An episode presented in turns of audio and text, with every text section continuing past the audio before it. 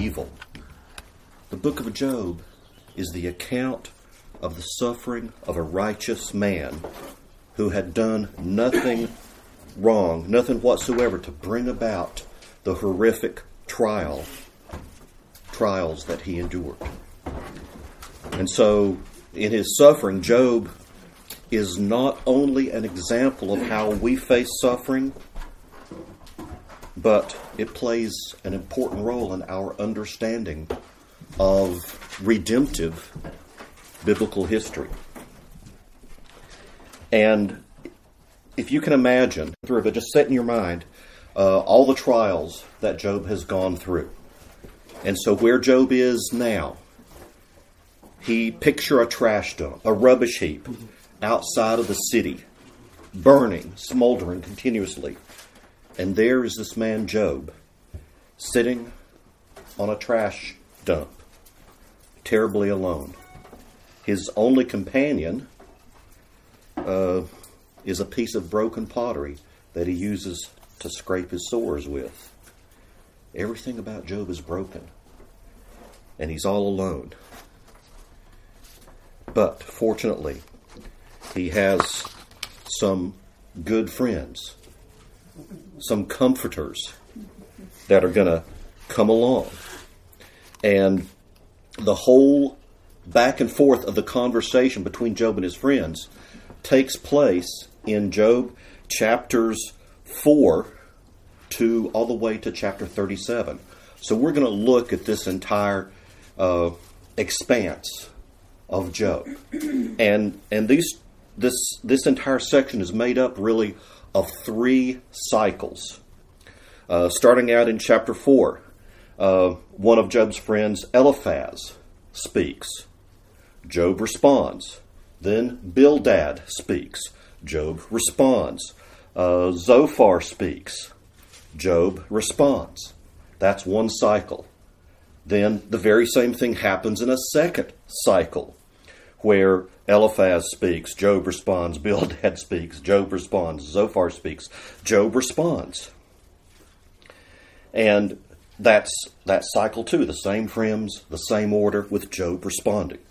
Now, cycle three, the same order, except this time instead of Zophar appearing, there's a younger man, uh, Elihu, who, who appears and speaks. And then Job response. But you have this these three cycles that repeat. And each time Job's friends they they really pressure him or ply him about some obvious conclusions based on his suffering. They're saying, Job, you're suffering like this because you have unconfessed sin. And of course, Job resists them. The conversation uh, goes on and on, and I would say that it becomes increasingly hostile as as they go on, as Job and his friends or his comforters talk together. And so, I want to point out several aspects of these conversations, some things that we can draw out of this without having to completely deep dive and go through each individual section.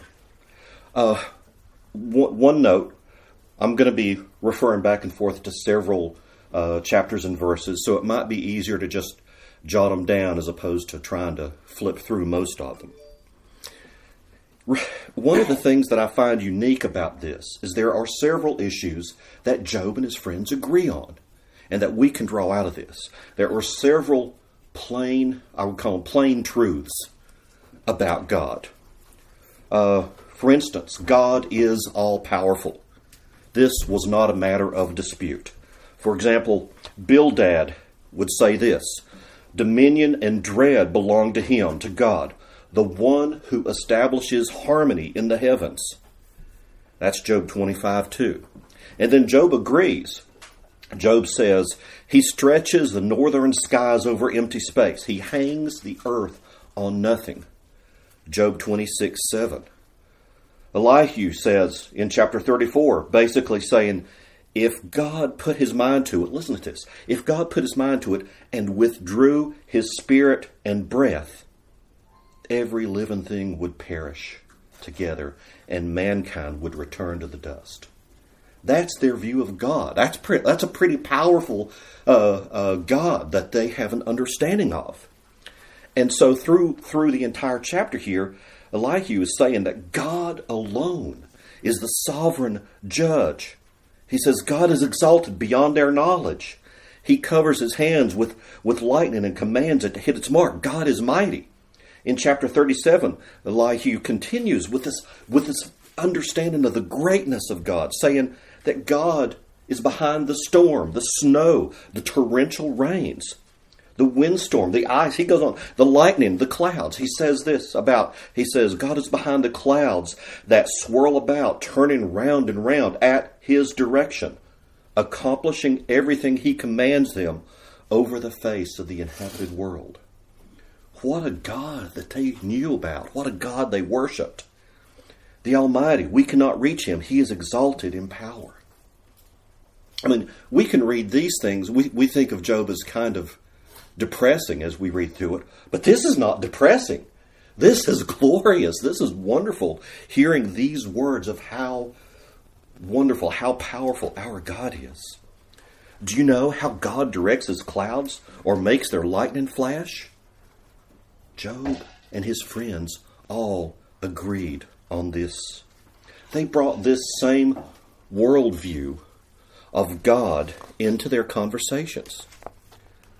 So, one question I have is Is this the God that we worship? Do we think of God in this way, in the same way that Job and his friends did?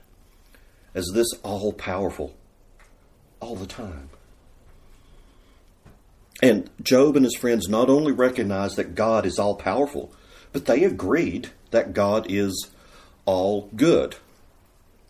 Uh, Elihu in chapter 34 uh, this would be verses 10 and 12. He says, It is impossible for God to do wrong, for the Almighty to act unjustly. For he repays a person according to his deeds. He brings his ways on him. Indeed, it is true that God does not act wickedly, and the Almighty does not pervert justice. All of them understood that God blesses those who are good. Bildad kind of asked rhetorically, in chapter in, in 8 3. Does God pervert justice? Of course, the answer would be no. Does the Almighty pervert what is right? Of course not. That's not what God is like. He's just the opposite. And uh, Bildad counseled Job in, in that chapter to be patient. He says, Because, Job, if you're truly righteous, as you keep saying you are, then you can be confident that God will vindicate you uh, you can be confident that God will not reject you, a person of integrity, if you truly have sinned. But Bildad was saying that God's goodness shows itself in the fact that God does not support the wicked, but that God punishes the wicked. Eliphaz uh, says, In my experience, those who plow injustice and those who sow trouble will reap the same. Job knew this well. He said to God in in he was talking at this point really to God in uh, chapter ten verse fourteen, if I sin, you would notice, and you would not acquit me of my wrongdoing. So we can see that between Job and his friends, that they all agree that God is all powerful, God is all good.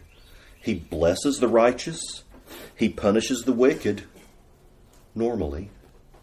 And this is normally evident because this testifies to what God is like, to who God is. Now, do we always think of God as being good? What are some ways that we see God's kindness in our lives? Have you ever thought about work as being a kindness of God in your life? No. well, do you realize that work was not a part of the fall? Work was pre fall. And if you think of it that way, it was really very kind of the Lord to allow us to have some kind of meaningful labor in this fallen and cursed world. And in our jobs, of course, doing what's right, doing what's good will normally benefit you. In our homes, we want to raise children with an understanding of God's commitment to bless good and punish what's wicked. Uh, you know, I mean, that's the principle behind discipline the idea that God wants good and God opposes evil. Now, into this world, with an all powerful God, an all good God, of course, came Job and his experiences of the horrible suffering. And you've got to understand, Job's situation was not just normally difficult, it was out of this world difficult. I mean, Job experienced wave after wave after wave of, of, of suffering. And perhaps the most horrific suffering that caused the most grief was the loss of all 10 of his children in a single day. I was talking to my to my parents just last week and they were telling me a story of a good friend of theirs. This man had two sons, and one of the sons had died uh, last year. Uh, the remaining son died in a car accident just a couple of weeks ago. And on the day of the funeral of this son, the father died that morning. And of course, medically, they deemed that the father died of a heart attack. But of course, all the people in that community who knew him would have said he died of a broken heart. And and I I thought of this when I was trying to at least get a little bit of grasp of the grief that Job must have been experiencing. How profound his grief was. And and compound that with the loss of all his worldly possessions, the loss of his standing in his community. You know, uh, he in in in chapter twenty nine, he he kind of reflects back uh, on all that he's lost. He has a longing to remember the pleasantness, and he says, you know, uh, I would be as I was in the days of my youth, when God's friendship rested on my tent, when the Almighty was still with me, and my children were around me, when my feet were bathed in cream and the rock poured out streams of oil for me. You can see him kind of leaning back, imagining this. But of course, this wasn't the case now. He'd lost everything, including his friends and family. He was an outcast. He even says in chapter 30, But now they mock me, men younger than I am, whose fathers I would have refused to put with my sheepdogs. They mock me. And on top of all this was his physical suffering. So everyone could see Job's suffering. And of course, now at this point of suffering was when Job's friends came along. You know, one of the things that, that, that frustrates me a lot is what some of the best selling books are in Christian bookstores right now. It's all about the good life. The glass is half full. But does it surprise you that the Bible talks so realistically like this? I mean, listening to a lot of the, I would call them pop Christian writers, uh, even televangelists, you would not think that the Bible is a place that you go to find such realism. You would not think that, that you would find anything about suffering in the Bible. That it's all about having your best life now. But the Bible is very realistic about suffering. Christianity is centered on the idea of the omnipotent, all good God becoming a man who suffered and experienced death. He understands us, He has sympathy for us, regardless of age, status, race, or gender.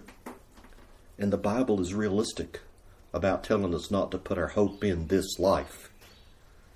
We're not to put our hope in this life, in our job, in our families, or we're not to put our hope in anything that God gives us.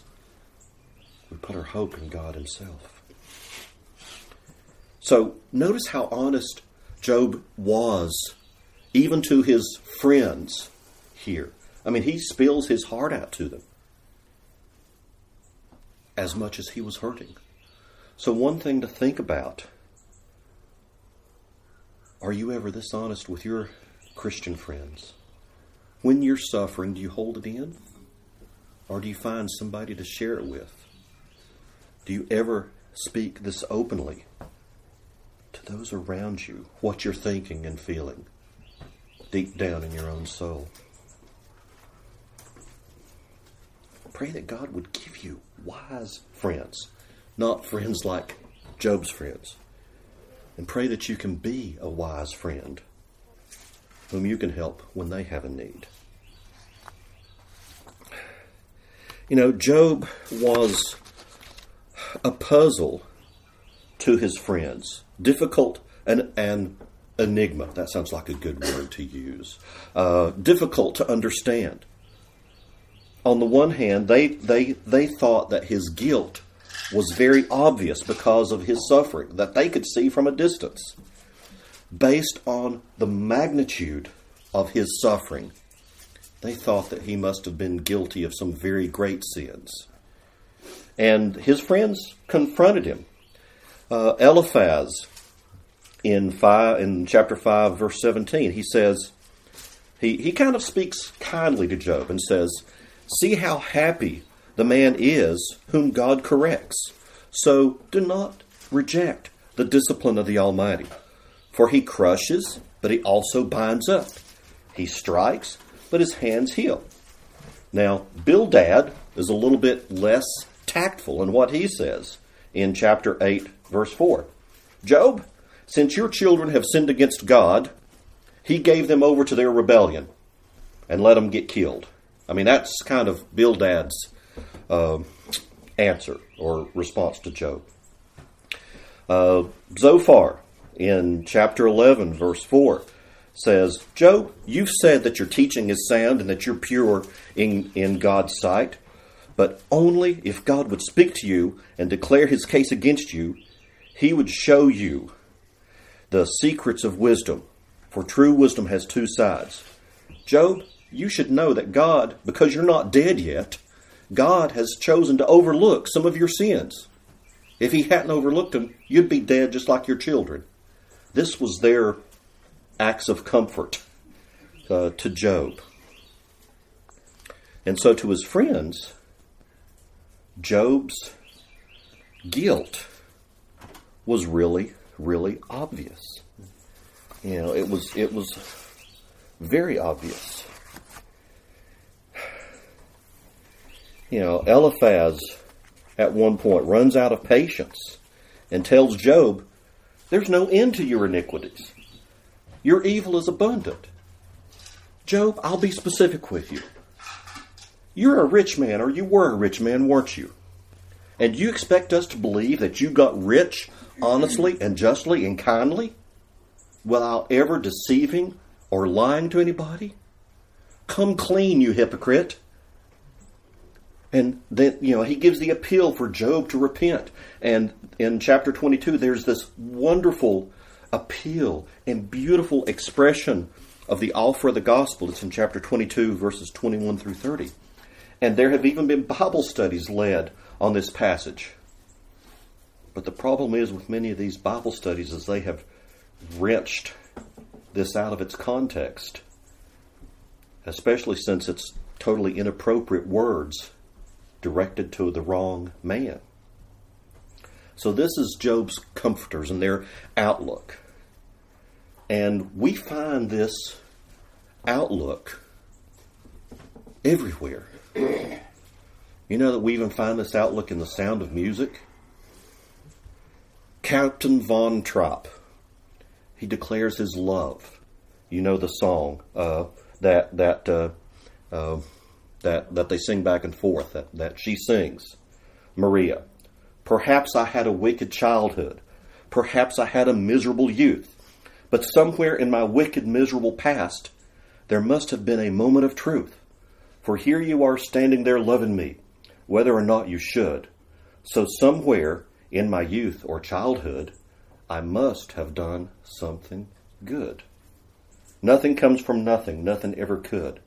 So somewhere in my youth or childhood, I must have done something good. There it is. Something good happened to me. Therefore, I must deduce that somewhere back in my childhood, I must have done something good. And this was the mindset of Job's comforters.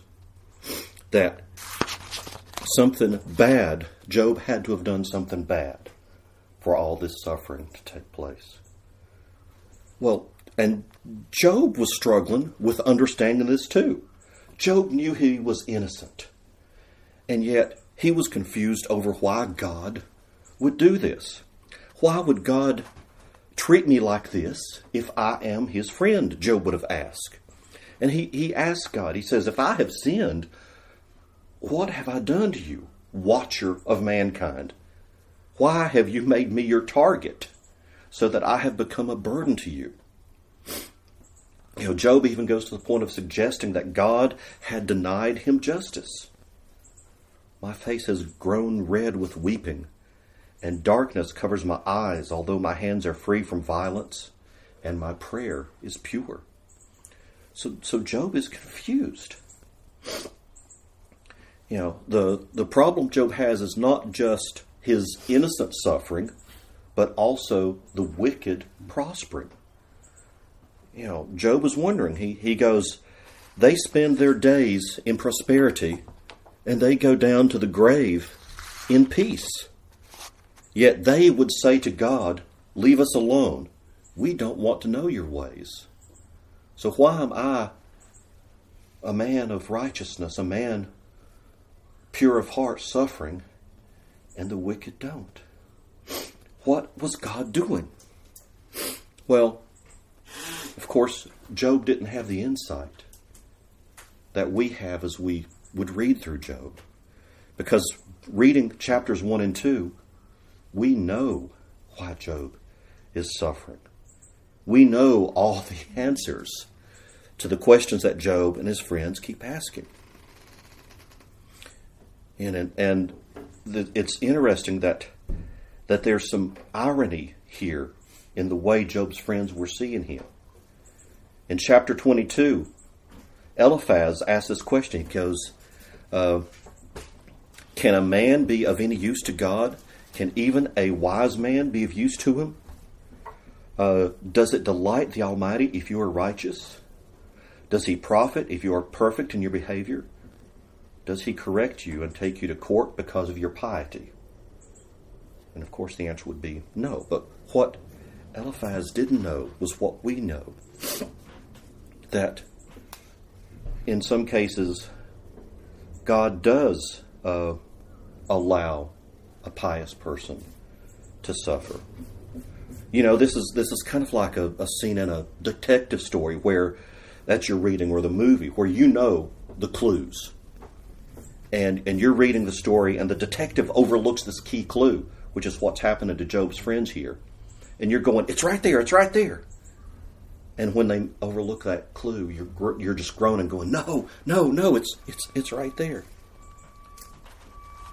But these are what the friends are like: is that they're overlooking some important truth, and they tend to misapply a truth. You know, it's interesting too. All these arguments that the friends were making against Job implies something that you have to kind of extract from the test from the text. it implies that they, even though they thought of Job as being guilty, they thought of themselves as being innocent. At least compared to Job, they thought of themselves as being innocent because they weren't suffering like Job. And the whole story here turns on the fact that they were not as good as Job. Do you know why? Because if they were as good as Job, they would have been suffering the very same way. It's exactly because they were not as good as Job, because God did not brag on them, saying, Have you seen my servant Eliphaz? Have you seen Bildad? How he fears me? God never said that of these three friends. He only said that of Job. God pointed at Job not because of his sin, but because of his pure heart, his virtue, his fear of the Lord. He pointed out Job because God knew that in suffering, Job would bring God praise and glory and honor. they thought that life could be explained at, through, we would call it through karma, uh, a kind of a quid pro quo type of life balance. In your own life, do you think it's a quid pro quo? If I do good, I will receive good? You know, I would challenge you that God has purposes in your life that you don't see.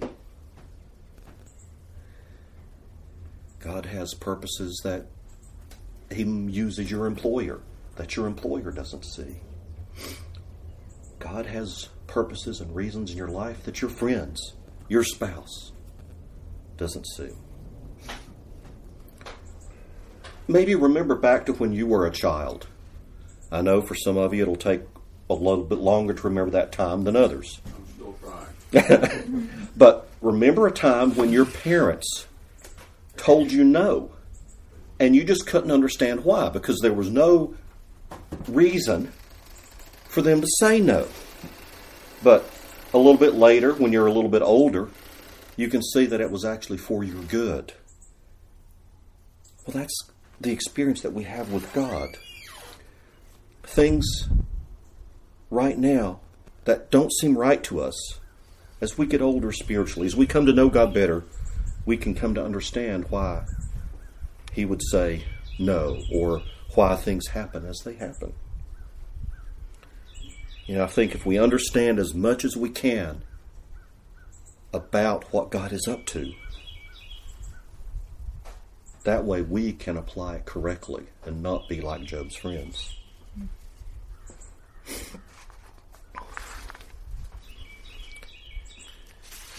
We sang about it this morning how God is mysterious. Job often talked about the inaccessibility of God. He said, If only I knew how to find him so that I could go to his throne, I would plead my case. So God is mysterious. But he has revealed himself to us. He's revealed himself to us even through the book of Job. We know that God is patient. Full justice does not always come immediately. Not all suffering in life is punishment. God is doing other things in this life that we don't fully understand. We know that God is trustworthy. He's proven himself by his faithfulness throughout life. You know, one of the, I guess I would say, the odder aspects of Job, as bitter as some of his complaints are, he seemed to always know that God was trustworthy. Something in the way that God had dwelt with Job throughout his life had let Job know that God is trustworthy. You know, this is why Job seemed to, have, seemed to have so much confidence in God as he looked to the future. This is why Job can call us to trust God. You know, a hurting and confused Job could still say this. This is out of Job 13, chapter 13, verse 15. Even if he kills me, I will hope in him. I will still defend my ways before him. Yes, this will result in my deliverance, for no godless person can appear before him. Job shows this kind of confidence throughout the whole arc of this story. In chapter 14, he seems to understand that one day after he has died, he will be resurrected. I know my living Redeemer. I mean, some translations say, As for me, I know that my Redeemer lives, and that as the and that as the last he will stand upon the earth. And after my skin has been destroyed, yet in my flesh I will see God. I will see God. Think of all the suffering he's experienced. Job still knows that God is worthy of trust. What an amazing thing to know and understand, especially after all that Job had been through.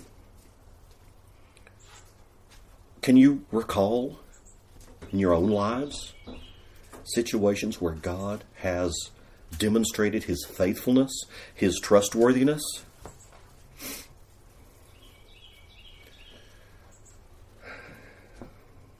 let me toss this out to you, husbands. How well are you doing in leading your wife to trust God more? How are you doing in leading your wife to understanding the truths about God? That God is ultimately trustworthy. Hmm. Even through suffering, God is trustworthy. Job in 20 in chapter 28 verse 28. The fear of the Lord that is wisdom and to turn away from evil is understanding. Do you see how trusting in God, believing in an all-powerful God, believing in an all-good God changes your perspective on trials and suffering you can face them knowing that God is good and has shown himself worthy of trust. There's, there's one last thing, and that is that we can see through Job that God has sent us a mediator. Job requested, desired a mediator in Job 9, chapter 9, verse 33. Job says, There is no one to judge between us, no arbiter, to lay his hand on both of us. Let him take his rod away from me so his terror will no longer frighten me. Bill, it's funny that you mentioned Abraham this morning. I was thinking of, of what Jesus said of Abraham in John chapter 8, verse 56. Jesus said, Your father Abraham was overjoyed to see my day, and he saw it and was glad. And in and in Hebrews 11:26 we read of Moses where it says he regarded abuse suffered for Christ to be greater wealth than the treasures of Egypt for his eyes were fixed on their reward. So we read that and we understand that, that God had revealed something about the day of Christ to Abraham and to Moses. Well, I'm just wondering and ponder this that as we read through Job, could God have revealed something about the day of Christ to Job as well? And I, I don't know a reason biblically why not. This would make makes this makes sense to me as we read through Job when he's asking for a mediator, when he has an understanding of the resurrection. So, what do we do with this? What do we do with trying times? Well, in 1 Corinthians chapter 10 verse 13, no temptation has overtaken you except what is common to humanity. God is faithful, and he will not allow you to be tempted beyond what you're able but with the temptation, he will also provide a way of escape so that you are able to bear it. And what is the way out? The mediator that Job longed for. 1 Timothy chapter 2, uh, verses 5 and 6. For there is one God and one mediator between God and humanity, Jesus Christ, himself human, who gave himself a ransom for all, a testimony at the proper time. You see, even as we read about Job, where Job suffered greatly, his suffering was but a shadow. His suffering pointed to the one who would suffer in our place. Uh, Hebrews says this For since he himself was tested and has suffered, he is able to help those who are tested. And Jesus spoke this, who says, uh, uh, of Jesus, spoken of Jesus. For we do not have a high priest who is unable to, to sympathize with our weakness, but one who has been tested in every way as we are, yet without sin. So, what do you think of Job's comforters? I mean, after reading through Job, I don't think they deserve the name as Job's comforters very well. You know, didn't Job deserve better Friends, has a man ever had three more useless friends during a time of trial? I mean, they even became a part of Job's trials in the way that they misapplied truth. But it's interesting because in the New Testament, in Mark, uh, in chapter 14, we read of this. They came to a place named Gethsemane and Jesus told his disciples, Sit here while I pray. And he took Peter, James, and John with him, and he began to be deeply distressed and horrified. Then he said to them, My soul is swallowed up in sorrow, grief to the point of death. Remain here and stay awake. Then he went a little farther, fell to the ground, and began to pray that if it were possible, the hour might pass from him. And he said, Abba, Father, all things are possible for you. Take this cup away from me. Nevertheless, not what I will, but what you will. Then he came back and found the free the three men sleeping. Simon, are you sleeping? He asked Peter. Couldn't you stay awake one hour? Stay awake and pray so that you won't enter into temptation. the spirit is willing, but the flesh is weak. Once again, he went away and prayed, saying the same thing. And again, he came back and found them sleeping because they could not keep their eyes open. Jesus sought some comfort in his three dearest friends and found them asleep. They had so little compassion that, they, that it couldn't even keep them from falling asleep. And Jesus was left alone to the wrath of God. Interesting how even this mirrors Job and his three friends. You know, back to Job, chapter 8, verse 20. Bildad said this Look, God does not reject a person of integrity. Really? Isn't that really what happened? This was the reason that they used to rebuke Job. This was the very reason that many used to reject Christ. Look at how he suffered. He could not be good. Surely a good man would never be allowed to suffer like Jesus. But God did seem to reject a blameless man. Even, even Eliphaz, this is in Job chapter 4, verse 20, 27, said, Eliphaz said, Who, being innocent, has ever perished? Really? Well, what about the very first human to die? Abel, the innocent brother murdered by Cain. Do you see what's going on here? By highlighting Job's innocent suffering, God is getting in our minds this exceptional category as it is that points us to Jesus. You know, proverbial wisdom would say if we do stupid things, we're going to get bad consequences. And normally, generally, that's true.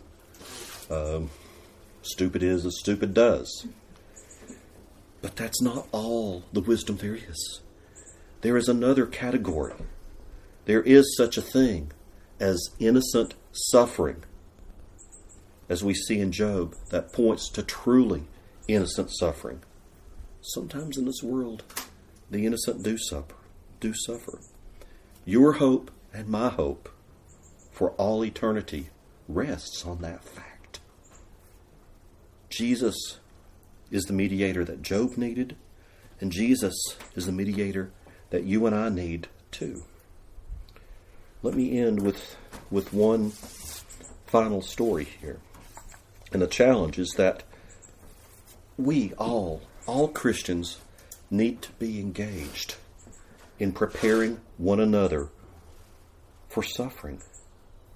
So that when suffering comes, we may be so shaped by God's Word that we may be able to put our hands into the hand of God, even in darkness. There's a story of a Lutheran pastor who was preaching in Stuttgart near the end of World War II. During a period of heavy Allied bombing, he was walking quite discouraged through the city, absorbed in gloomy thoughts when he found himself looking down into a into a concrete pit of a cellar that had been shattered by a bomb. Now, more than 50 people had been down in that uh, cellar when the bomb hit, and they had been killed. A woman, he says, a woman came up to me and asked whether I was the pastor, since she was really not sure because of the clothes I was wearing. Then she said, my husband died down there. His place was right under the hole. The cleanup squad was unable to find a trace of him. All that was left was his cap. But get this. She says, We were there the last time you preached in the cathedral church. And before this pit, I want to thank you for preparing him for eternity. That's a reason God gave us the book of Job, so that we can understand it. We can be ready for suffering. We can be ready to help others who are suffering. We can prepare others for eternity. Let's pray.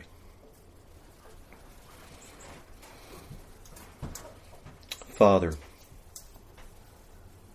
Lord God, you are all powerful. You are all good. Help us to keep that in our minds every thought, every day. Open our eyes to see the good that you do that would normally go unnoticed by us. Father, help us to see how your goodness and suffering fit together. Help us to see how trustworthy you are. Bring a, bring back to mind different times in our lives when you've proven that trustworthiness. Prepare us for times of suffering so that we can walk beside others. And when we're faced with trials and suffering, may we turn to the mediator, Jesus Christ. We give you thanks holy name. Amen.